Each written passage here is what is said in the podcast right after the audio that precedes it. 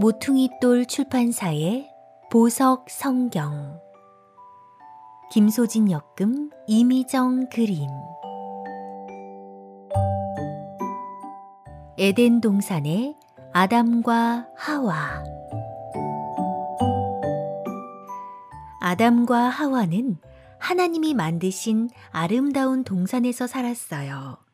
동산에는 부족한 것이 전혀 없었죠. 맛있는 열매들을 마음껏 먹으면서 원하는 것은 무엇이든지 할 수 있었어요.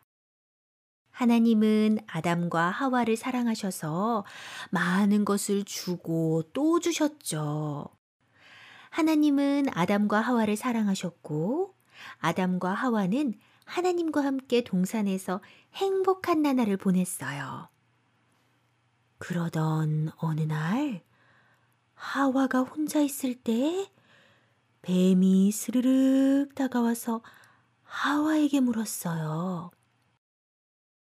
하와야, 하나님이 정말 동산에 있는 모든 열매를 먹지 말라고 하셨니?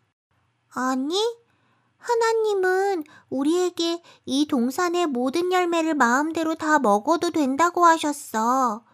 딱 한 가지, 동산 중앙의 나무 열매만 빼고 말이야. 우리가 그 나무의 열매를 먹으면 죽는다고 하셨어. 이런 큰일이에요. 하나님은 모든 열매를 먹어도 좋지만 동산 중앙나무의 열매는 절대로 먹어서는 안 된다고 하셨거든요. 그 열매를 먹으면 반드시 죽을 거라고 하셨어요.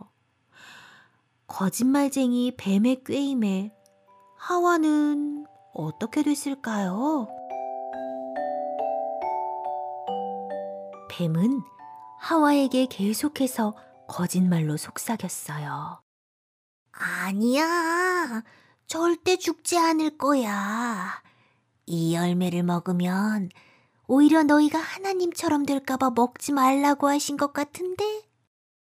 너희가 하나님처럼 되는 게 싫어서 하나님이 그러신 거 아닐까?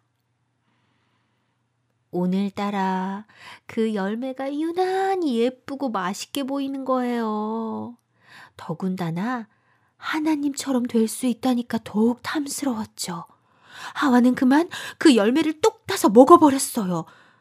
그리고 아담에게도 열매를 갖다 주며 먹어보라고 했죠. 아담도 주저하다가 받아 먹었어요.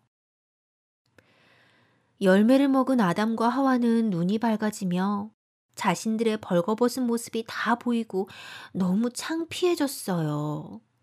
그래서 무화과 나뭇잎을 엮어 옷을 만들어 입었어요.